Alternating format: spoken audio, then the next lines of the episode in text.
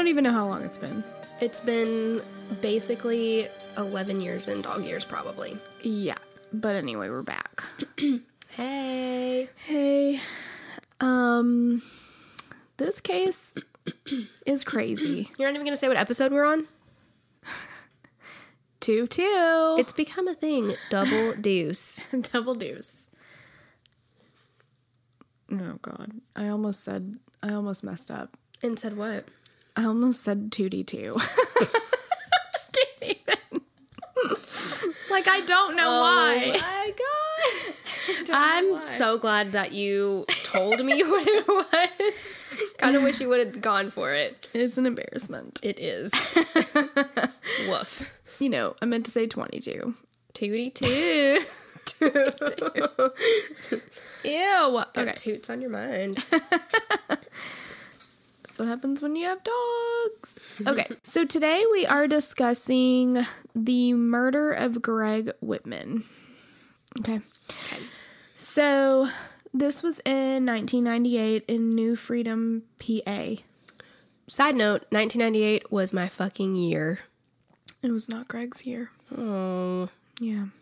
sorry, Greg. So I'm glad you're making this about you. I'm just saying, it was a great year. No, it really was. And I didn't know about this then. Exactly. I think that was the year I had purple pants. Do you remember oh, those? I remember those. Remember that purple skirt that I had? Or that was yours at one point, and then I ended up with it, and it was like fleece lined. All wrong for summer, but I wore it that whole summer. And it was like plastic, basically, on the outside. Like a sheen, almost like a sleeping bag material.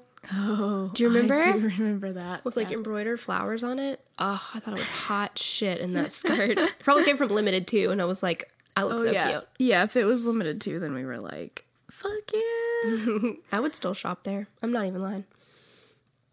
yeah. Oh, yeah. Now you can go to Justice. Ew. Um, so this is 1998. Yeah. Um, I feel like a lot of the people that listen to us probably are like around our age and they were probably wearing all that embarrassing shit in 98 too. And they're like, I remember that kind of stuff. um, but at this time, back to serious, Greg Witman is 13 years old. So this case is kind of hard because it involves two brothers and one of them is allegedly the killer which is just like how do you wrap your head around it? But um he's he gets off the school bus and he's coming home and his older brother Zach is home for the day sick apparently with like a stomach virus. So everybody says that they were like best friends. They did stuff together, they were close, they got along really well, they didn't really have any issues that anybody could pinpoint. And you said he, the older brother, was 15? Uh huh. So close in age, too, like you and I. Yeah. Um, I was gonna start this off by reading the uh, the statistics of like sibling murder and like how many are boys and how many are girls and all that kind of stuff, and then like ominously, you know, like leave you the implications. but I decided against. Invite me over to your house when no one else is Nobody's here. here. There's two Bowie knives strategically placed. Oh my gosh. There you go. Um, but what were we even saying about? Oh yeah, but they're really close. So and like yeah, it's like you we're that far apart. We're like, I mean we're months. yeah we're eighteen months. So sometimes we're two years, sometimes we're you know. One year. Is that right? Yes. Yeah. Okay. Because right now I'm 30 and you're 31, and then in a couple weeks you'll be 32 and I'll be 30. Right. The important thing to note is you'll always be older. Yes, I know. But you are older than my husband, which also actually goes eh, not in my It's not, favor. yeah, not great, not looking good for you. yeah, so never mind. Strike that from the record. Okay.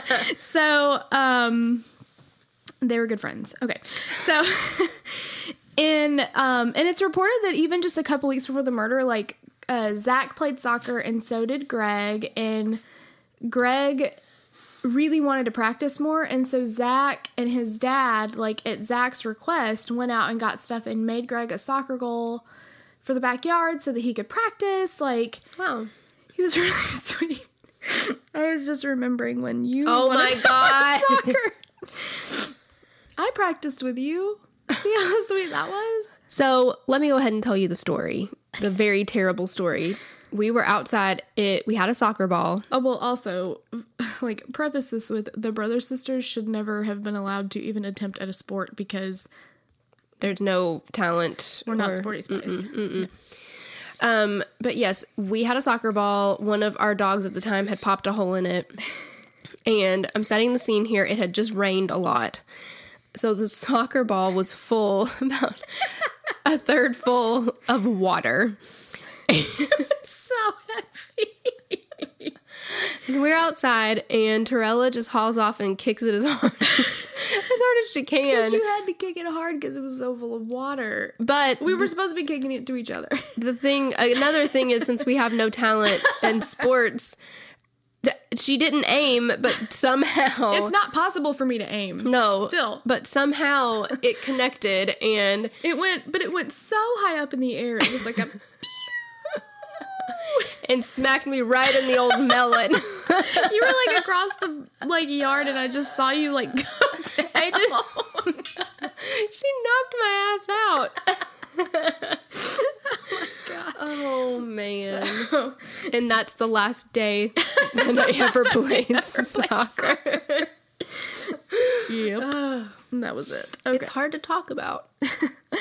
Yeah, that was the beginning and the end of soccer for you. So, Greg, though, great at soccer. Okay. He practiced. He It's liked important. it. He could aim. so, um, he, Zach and his dad made Greg a soccer goal.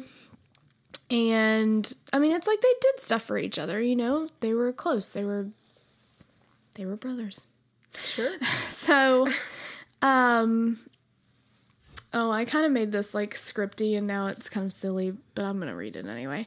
So, but that day, tragedy would strike and throw the brothers' seemingly close knit relationship into question. It, it doesn't. I'm not a writer.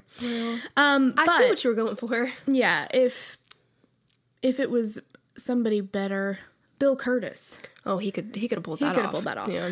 Um, so Greg gets home from school that day, and Zach had hung a key in between like the storm door and the main door for him so that he could get in because normally they would have gotten there together. And um, as soon as he walks in, he's attacked and he ends up being murdered. And he suffered over a hundred stab wounds, mostly to the neck and head area. Um, so the question became was this his brother or was there somebody else? A random intruder or some other kind of theory. So here's the timeline. October 2nd, 1998. About 3:09 p.m., Erin Jeffrey, who is a friend of Greg's, I don't know if she's a girlfriend, just a friend, but she called him every day right after school. I think they were probably boyfriend and girlfriend. Um, she calls the Witman residence and someone picks up the phone and then immediately hangs it up. And she tells police when she talks to them that she knows that this is their downstairs phone because downstairs they had kind of like a flip phone. And so you could hear the click of like the hinge when somebody would hang up. So she knew it wasn't an upstairs phone. Um, then sometime between 3:10 and 3:15 Greg gets home. We think because That's about the time he would get home. yeah. And is immediately attacked from behind with a knife. This takes place in the entryway of the house, so it's hard to paint the picture if you're just listening, but I mean it's a standard like a standard entryway like you walk in the front door to the left, I think is yeah, to the left is this little just like entryway table you'd you know set stuff on or whatever. Um and then as you walk in, if you keep going, you're going to hit the laundry room. And then the stairs kind of come off of that to go upstairs. So you can see all the way up the stairs from when you walk in, which I think is pretty standard. Um, so that little table gets knocked over in the struggle. It's broken. Um, Greg drops his jacket and his backpack on the floor there. The struggle continues into the laundry room over a baby gate that like blocks the laundry room off, and that's for their they had three schnauzers, their dogs, which were not in that area at the time. Um, but the baby gate was not knocked over. It's like they stepped over it. I'm not sure. That's strange because I knock it over all the time with my feet get hung on it or something, you know? Yeah, and in in the struggle, like Greg ends up his body ends up in the laundry room, up against the washer. But the baby gate never gets knocked over Or somebody put it back up. or somebody put it back up. Um where he he dies pretty immediately. Um and he's almost decapitated Oh my gosh. in there. So about 3:15, Erin Jeffrey calls the house again, and this time she talks to Zach, who says that he's been asleep upstairs in his parents' bedroom. He says um or she believes that she spoke to him on the upstairs phone because that one makes a different noise when he hung up. It, she didn't hear that click that she would have heard from the downstairs phone. And she knew the difference between the two phones because she talked to him every single day. She talked to Greg. Um, Zach tells her he doesn't think Greg's home yet, but that he should be getting off the bus really soon, and then they hang up.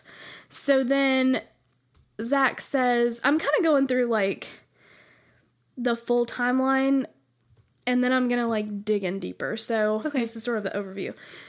So then after that, Zach says he hears what he thinks is like rough housing downstairs. He thinks that Greg came home, maybe has a friend with them, and they're like wrestling or something. It sounds like somebody maybe got thrown into a wall. So he goes downstairs to investigate. And keep in mind too, this house is like I don't know the exact square footage of this house, but it's not the JonBenét Ramsey house. It's not A mansion. sprawling with three different stairwells and like you know all these different areas of the house. It's pretty. It's it's probably about the size of our house, maybe twenty five hundred square foot. So So pretty shitty.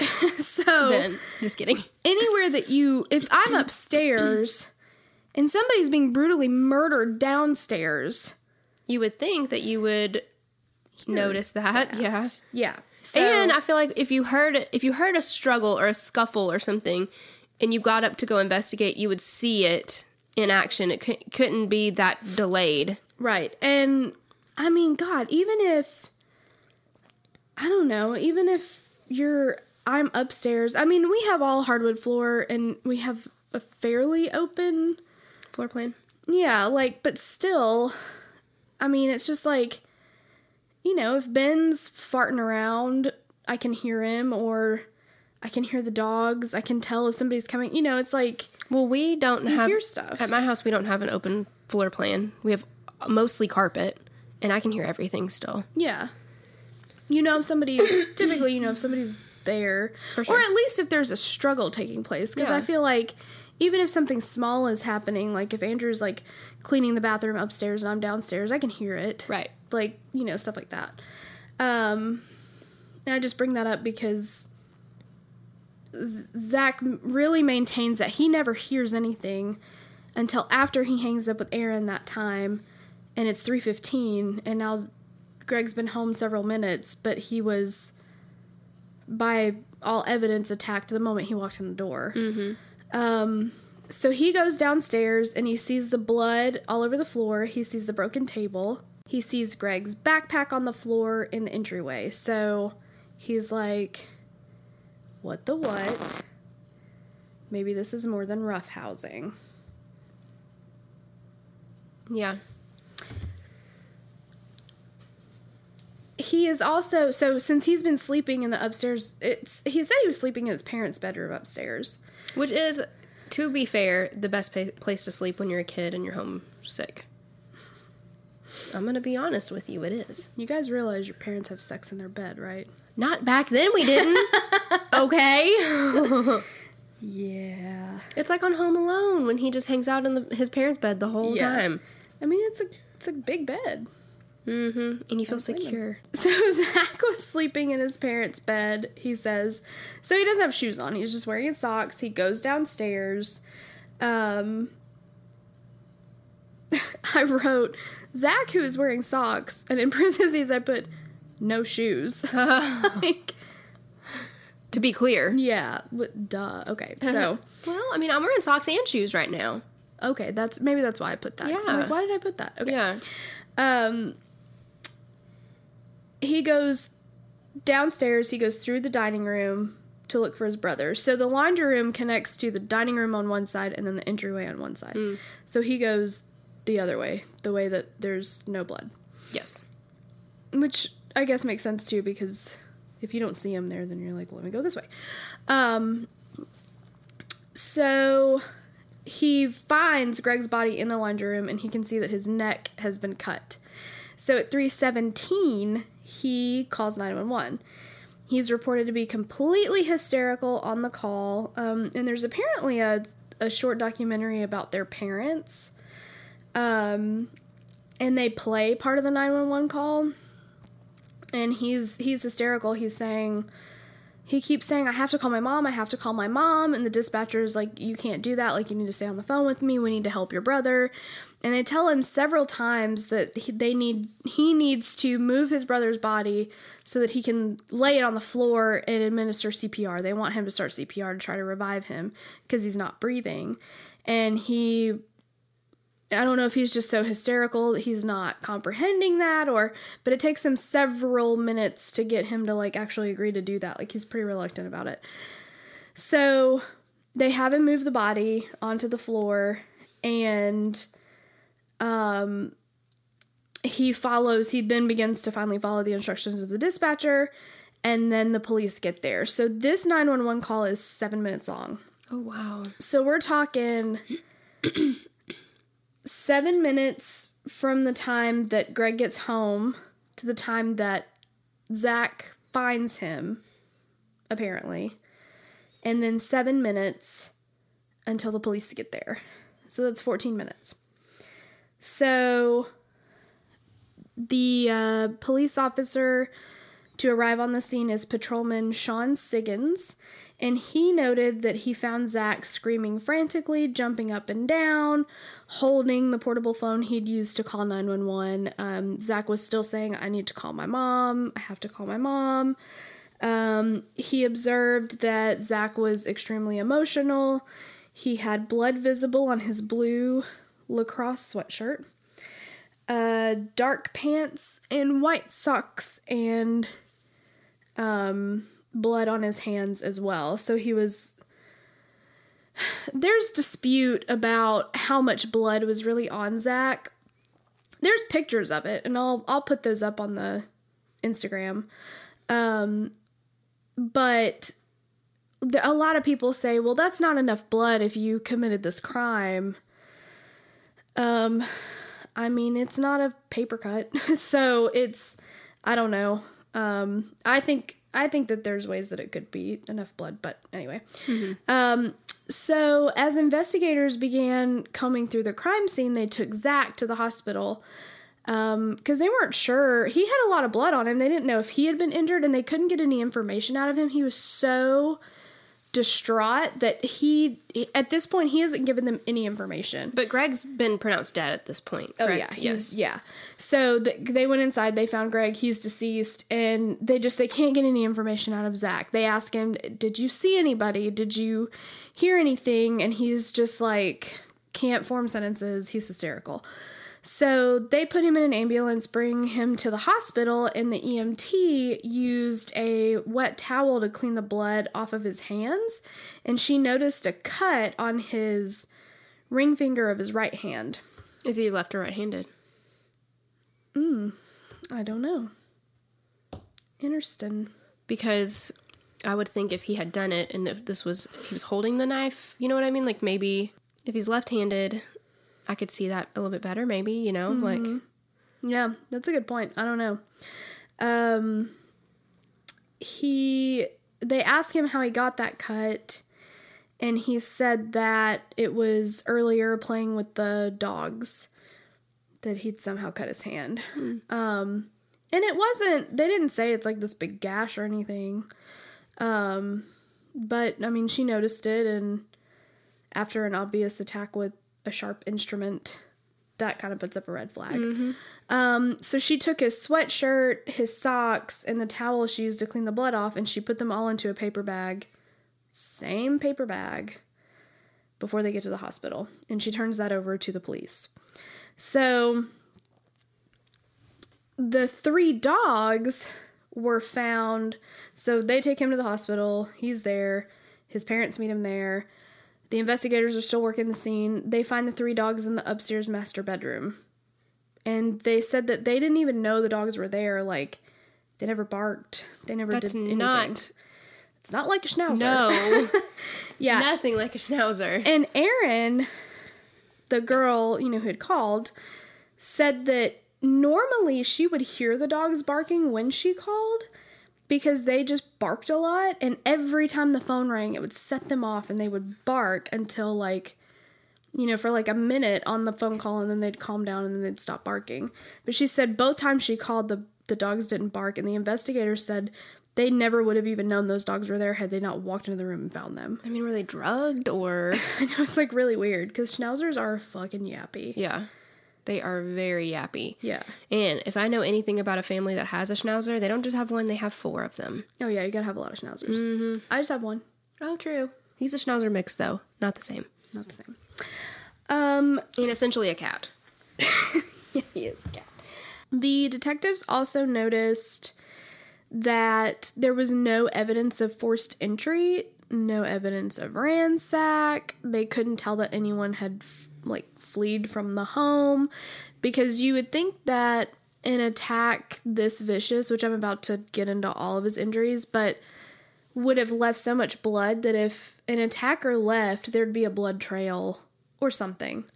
Or somebody in the neighborhood. Kids are getting off the bus and walking home right now. Kids are, and like in this neighborhood, when kids start getting off the bus, it's like the Flooded, sidewalks right? just have kids for the rest of the afternoon because they're, you know, if the weather is nice, they're out, they're playing, they're hanging out with their friends, they're In walking. Early or mid October is when this happened, right? yeah, mid late what It's like in Pennsylvania, Oh, I bet it's but cold. here it's not that bad. But in Pennsylvania, I'm sure that uh, you know cold doesn't. Cold never bothered them anyway. Yeah, it doesn't mean the same thing to us. If it's 50 here, it's cold. Mm-hmm. Yeah. but if it's negative two there, they're like, "Whoa, flip flop yeah, weather." exactly.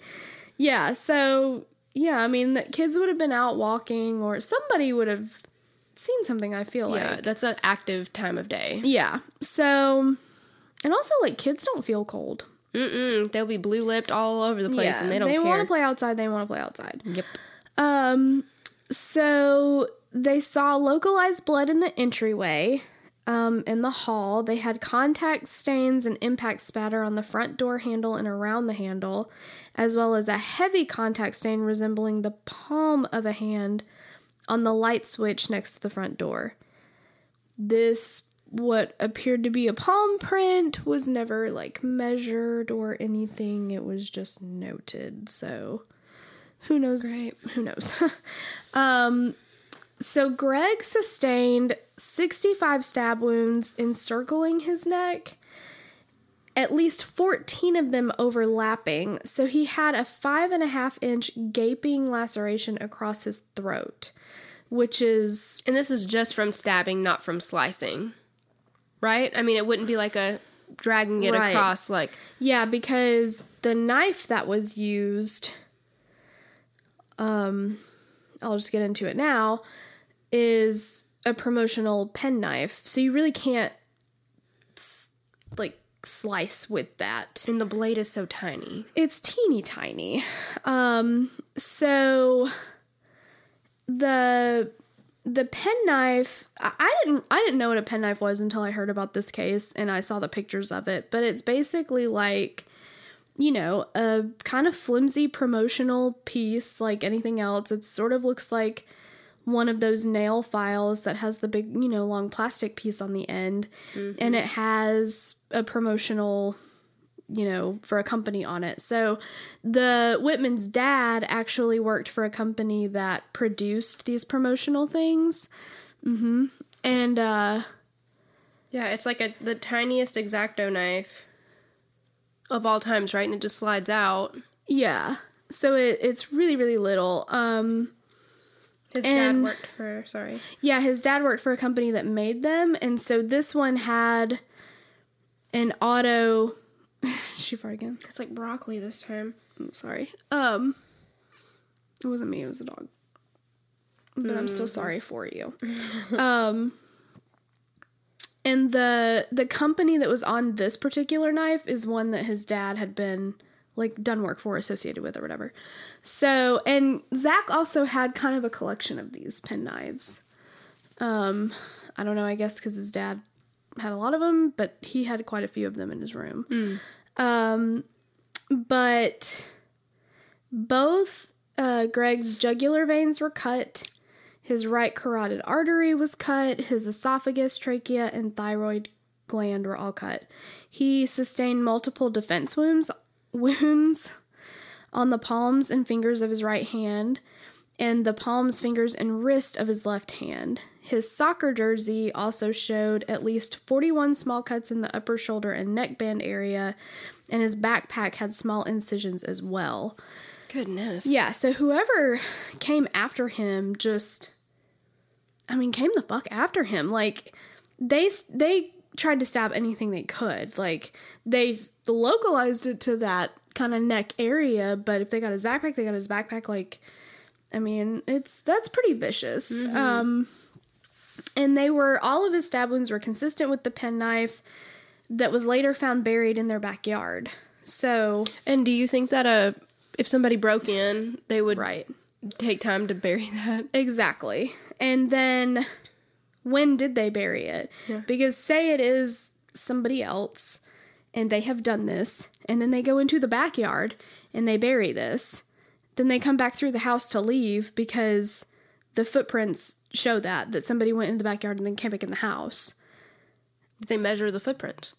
No. but did Zach see anybody? No. No.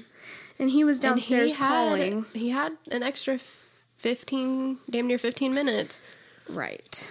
So, and there are a lot of people who say, well, there's a lot of people who say this murder could not have taken place with this penknife. It had to have been something else. But the there is literally no point arguing that because the penknife they found buried in the backyard with the soccer glove is what was used. It had Zach's blood all over it. I mean, Greg's blood all Right. over it. So it was used and it's consistent with every stab wound on Greg's body. Um, and the medical examiner noted that a lot of the stab wounds were irregular in contour. So instead of just a straight stab, they would stab and then twist or um, like turn as they were going in. I mean, so a lot of people say there's no way that this teeny little knife could do damage like that, but I think if you take something that can break the skin and you use enough force and you twist and turn it like that and you do it enough times, I mean, I'm pretty sure a, a nail, one of those metal nail files would have done. yeah, exactly. Yeah. Yeah, and that's that's a lot what they look like. Mm-hmm. They're shorter, but Yeah. You Yeah. can do damage with a lot of stuff. I mean, that's why you can't take um, that kind of stuff on an airplane. yeah, exactly. I I freaking I severed the tendon in my finger on a lamp. on a lamp. That was pretty bad too. Dangerous. It was bad. I mean, you can hurt yourself on anything. Right. I've cut myself on a Windex bottle. Plastic. It's it's possible. It's possible. So, I mean, a lot of people want to say that you that it couldn't happen, but the fact of the matter is that it did. And then a lot of people also say, well, Zach didn't have enough time to commit the crime because he only had seven minutes to go downstairs, lie in wait for Greg, murder him, be back upstairs in time to answer the phone when Erin called, and then go downstairs and call, go downstairs, bury everything, come back in, and call 911. But again, the fact of the matter is that if it was a third party, that's the exact amount of time they had too, because Greg didn't get home before that. So The only That's- difference is not answering the phone and whatever, but Right. And the other thing is, if you look at it, really, Zach, to me, Zach had seven extra minutes because he had that seven minutes of time that he was on the phone with 911. And you don't know where he, what he was really doing. well, and he obviously, yeah, I mean, like Greg couldn't vouch for it. He wasn't listening to the instructions of the um dispatcher, so Yeah. there's plenty of time for him to have done, you know, like Yeah. if he was just, hollering and screaming and stuff, there was plenty of time for him to do whatever and yeah. distract the Yeah, he could have been burying the stuff at that point. Like, mm-hmm. you know. And I mean, I remember we had at one point one of those. what- I don't know if it, what kind of flip phone it was, but the bottom of it flipped up, and it was one of those. You know, you pulled the cord out, and whatever. Mm-hmm. All of those kinds of phones. That's not the only way you can hang it up. There's an on and off button. yep, that's true. So if if he didn't flip it, he could have. It could have sounded like the upstairs phone. That's true. Yeah. Yeah. So, I mean, I I it, I know it's hard to wrap your head around a 15-year-old kid doing it, and I don't want to believe it either, but it, it's just I feel like those two points they're moo. Like it happened. So, it, that knife was used and um and uh, that amount of time was taken for the attack no matter who did it. So i don't think that that i don't think that either one of those things rules zach out. Um unfortunately. And I mean, I don't know. Now I'm thinking of like motives, I guess. And if he had done it, and so both Greg and Zach played soccer, correct? So, and I'm not saying that Greg didn't need any extra coaching, but Zach had asked for extra coaching. Maybe Greg was, it kind of came easy to him, and maybe there was some jealousy there, or maybe, um, you're mixing them up greg's dead did I? yeah Wait. Zach needed extra coaching. Was that who it was? Oh i see you're saying that maybe even though he was younger maybe greg was better okay i'm sorry Yeah. Maybe maybe Zach was jealous of Greg because he was a better soccer player, or maybe Zach was jealous of Greg because he had girls calling him every day. Maybe, you know, there's and Yeah. the whole sibling rivalry thing, that's a real thing. It I've thought about doing terrible things to you. sure Well, that's not true because I've always been the better sibling. It's probably the other way around. However, it's real. It is real.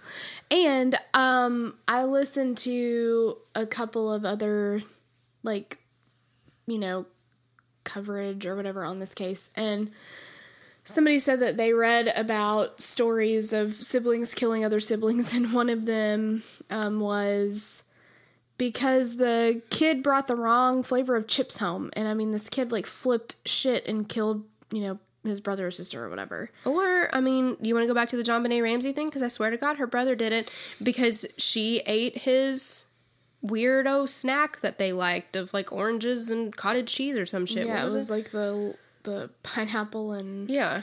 milk. Yeah.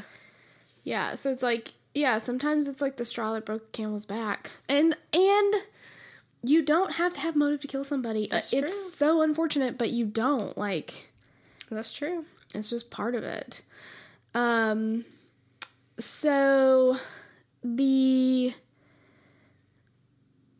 the penknife so basically they don't find the knife buried until about 12:30 the next morning. So the murder happens in the afternoon on the 2nd of October. The morning of the 3rd, they find the knife wrapped up in the soccer gloves under a pine tree next to the family's hot tub in the backyard. So they didn't find it when they did the daylight search, and they just kind of walked around the backyard. I don't know how much they did out there. Um, but a metal detector or something? no, they used luminol. And there wasn't necessarily like blood around it, but apparently the chemicals in the hot tub will fluoresce luminol.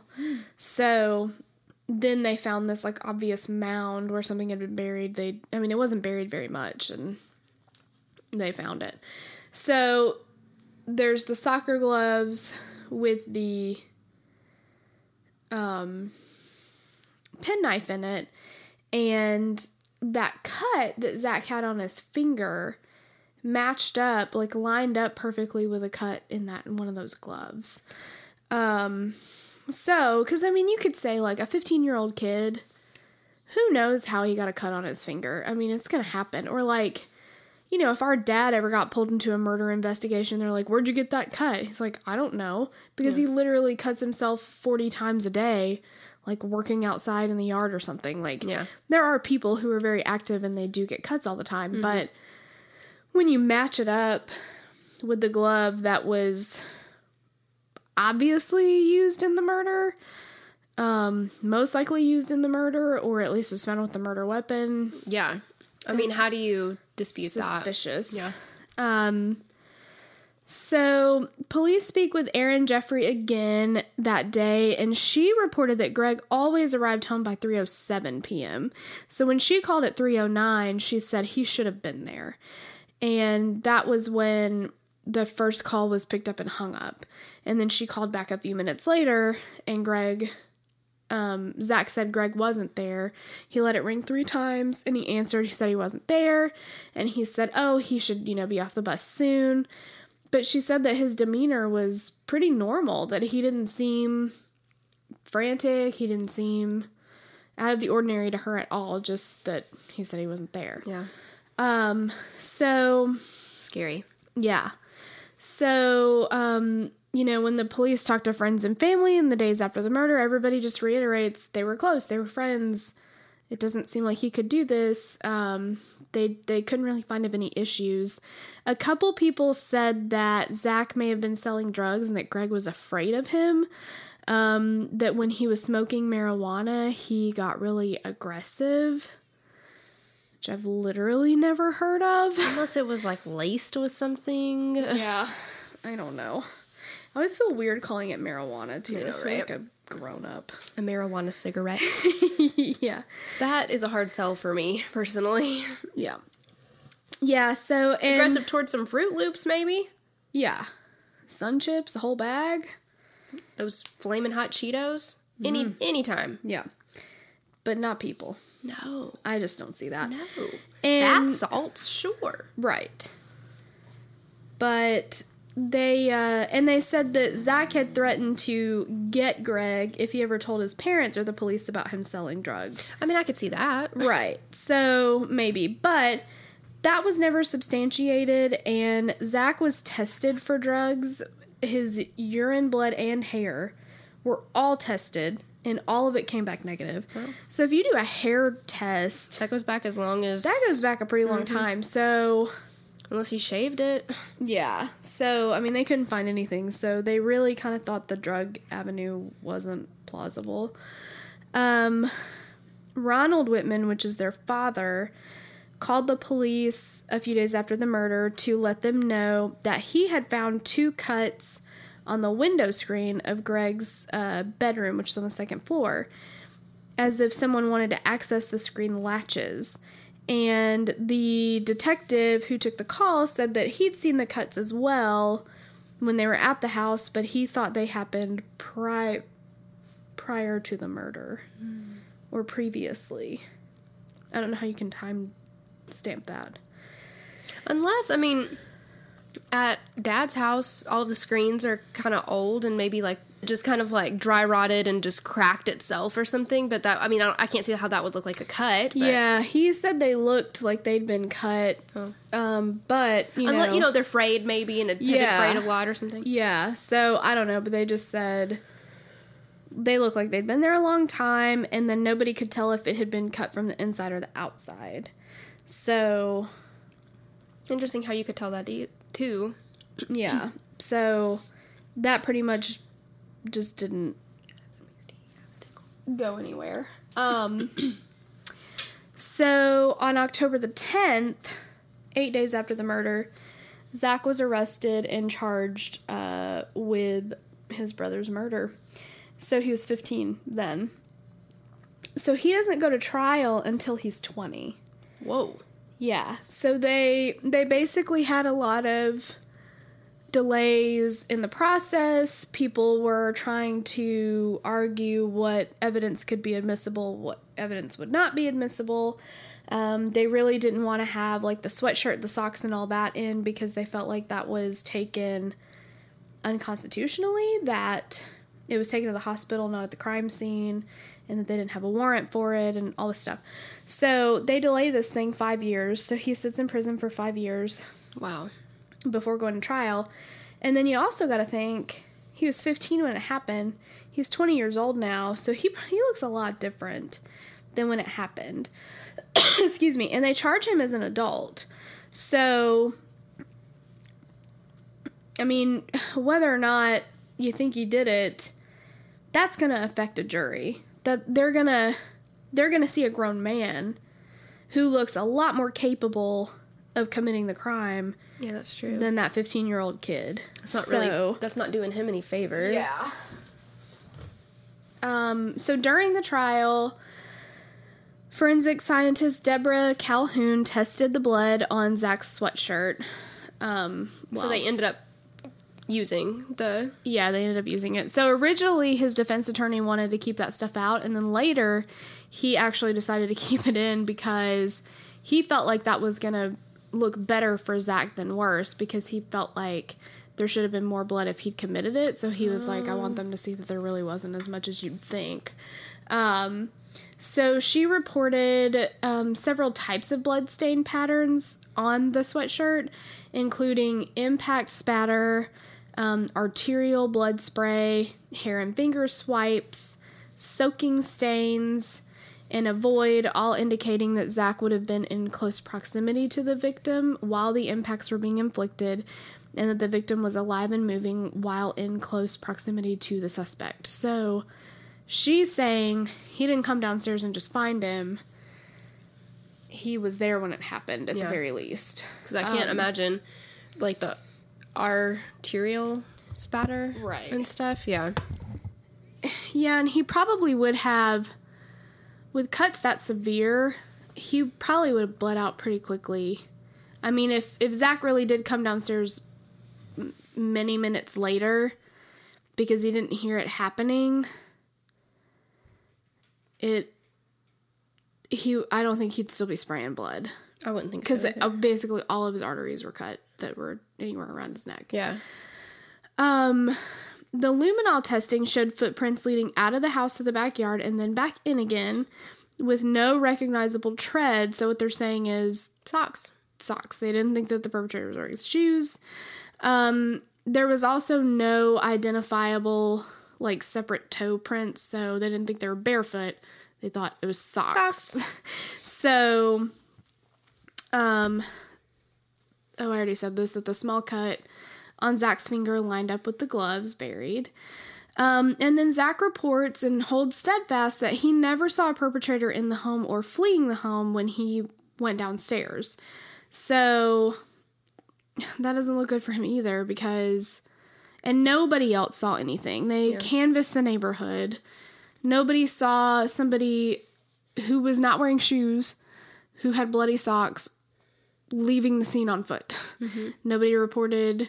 There was one one report of a van that people didn't recognize in the area and they tracked it down and determined that this guy wasn't had no part of it. So other than that there weren't like all these, you know, there wasn't a vehicle that they couldn't locate or explain or whatever. Um there is evidence that Zach was maybe walking on his tiptoes. Um, the way that the socks were. It could be because, I mean, you could look at that as he comes downstairs and sees there's blood all over the floor, so he's trying not to step in it. Or you could see that as, He's trying to avoid the blood because he doesn't want to get it on him. or that he's kind of standing in a way that he's, Oh, I trying mean, to I'm get sure on he's top taller, but yeah, that he's trying to make himself where he needs to be to commit the crime. I don't know. So, um, so you know they go they go back and forth. The defense says there's just not enough blood here. Um, but to me, if you're committing this from behind, if all the spray is going mostly forward or out to the side, he may not have. I mean, he may not be completely soaked through with blood. Right. Um, and if that blood is getting soaked up by Greg's clothing, I would like to know how much blood was on Greg's clothing because they talk about some of the incisions and stuff like that, and they talk about how much is on Zach's clothes.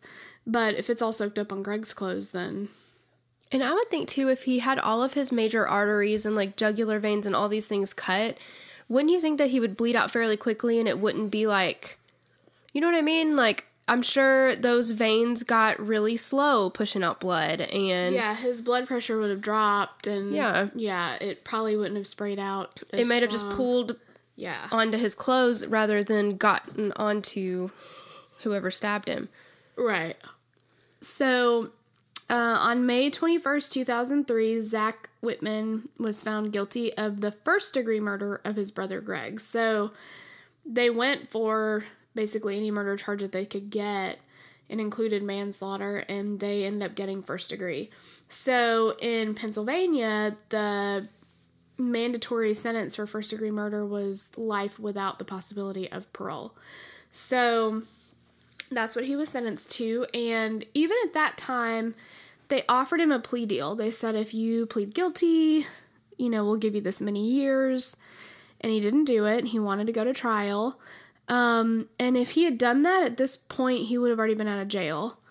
Um, so I, I mean, I don't like I think that he did it because I don't think there's anybody else who could have. Like I don't see any evidence of a third party being there, but at the same time, it's like it just seems like plea deals only help the guilty and not the innocent if he really was innocent. Like he wanted to go to trial, and even so, if just because he went to trial, if they thought he was safe enough to release after a five or seven year sentence or whatever, then how does him going to trial make him more difficult or dangerous? Like, I don't know. That doesn't make any sense to me. Yeah.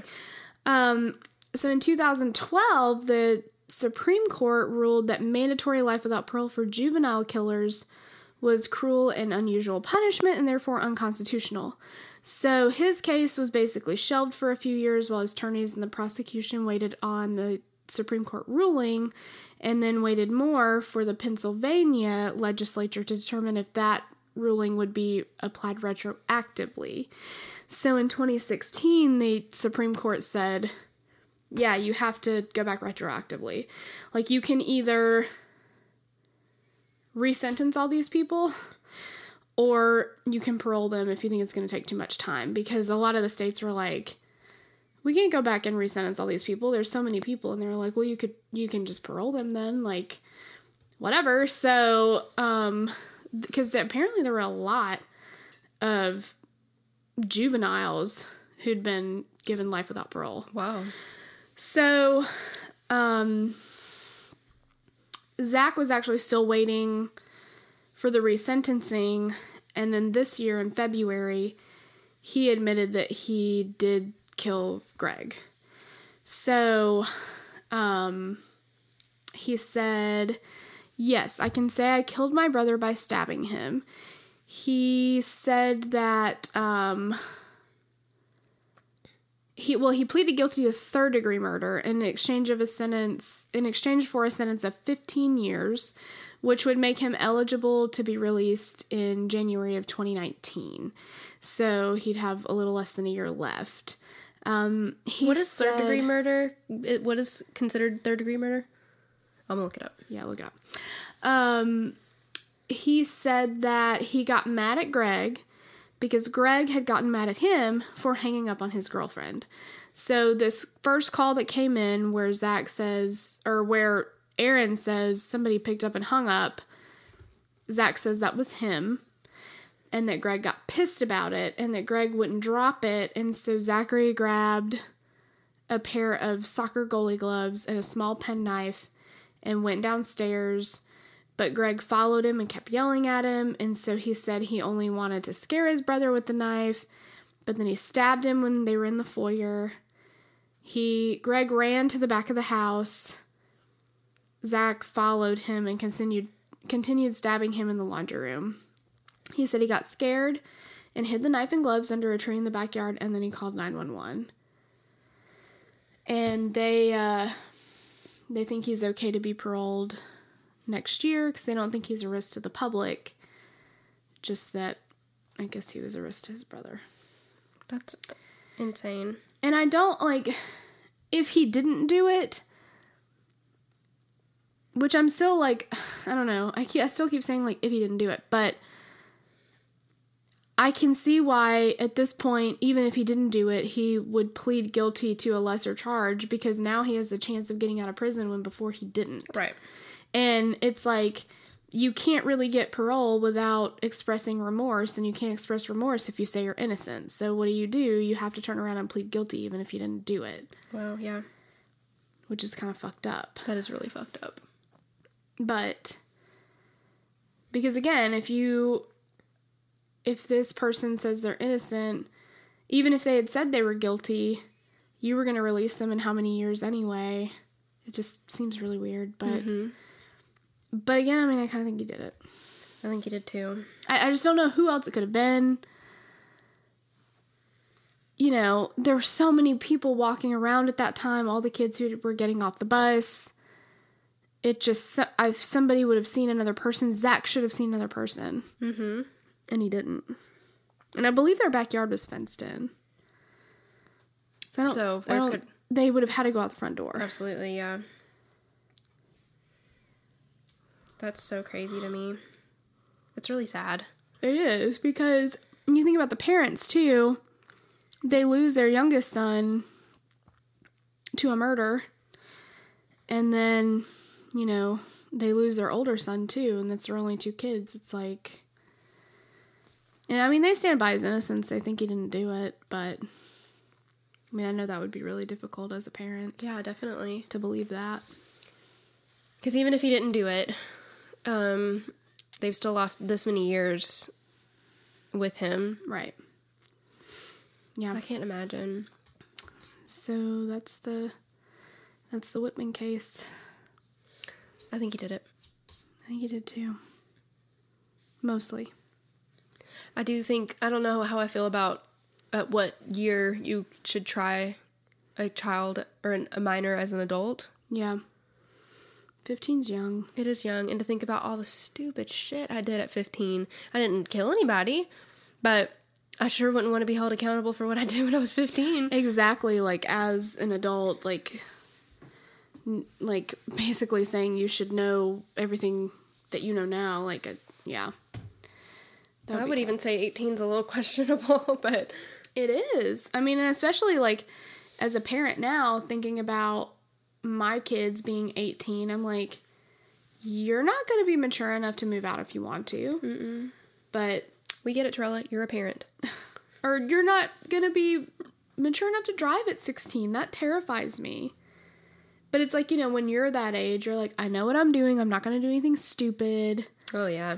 I Know mean, it all. You, yeah, you think you know. but you have But no, you have no idea. idea. but like, you know, looking back on it now, I'm like, my God, the things we could have gotten into by accident.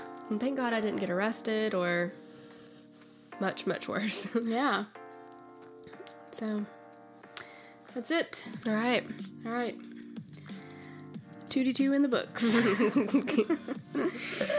the worst thing ever. Yeah, the worst. All right. Well, thank you so much for listening and thank you for being patient because we clearly suck at doing even.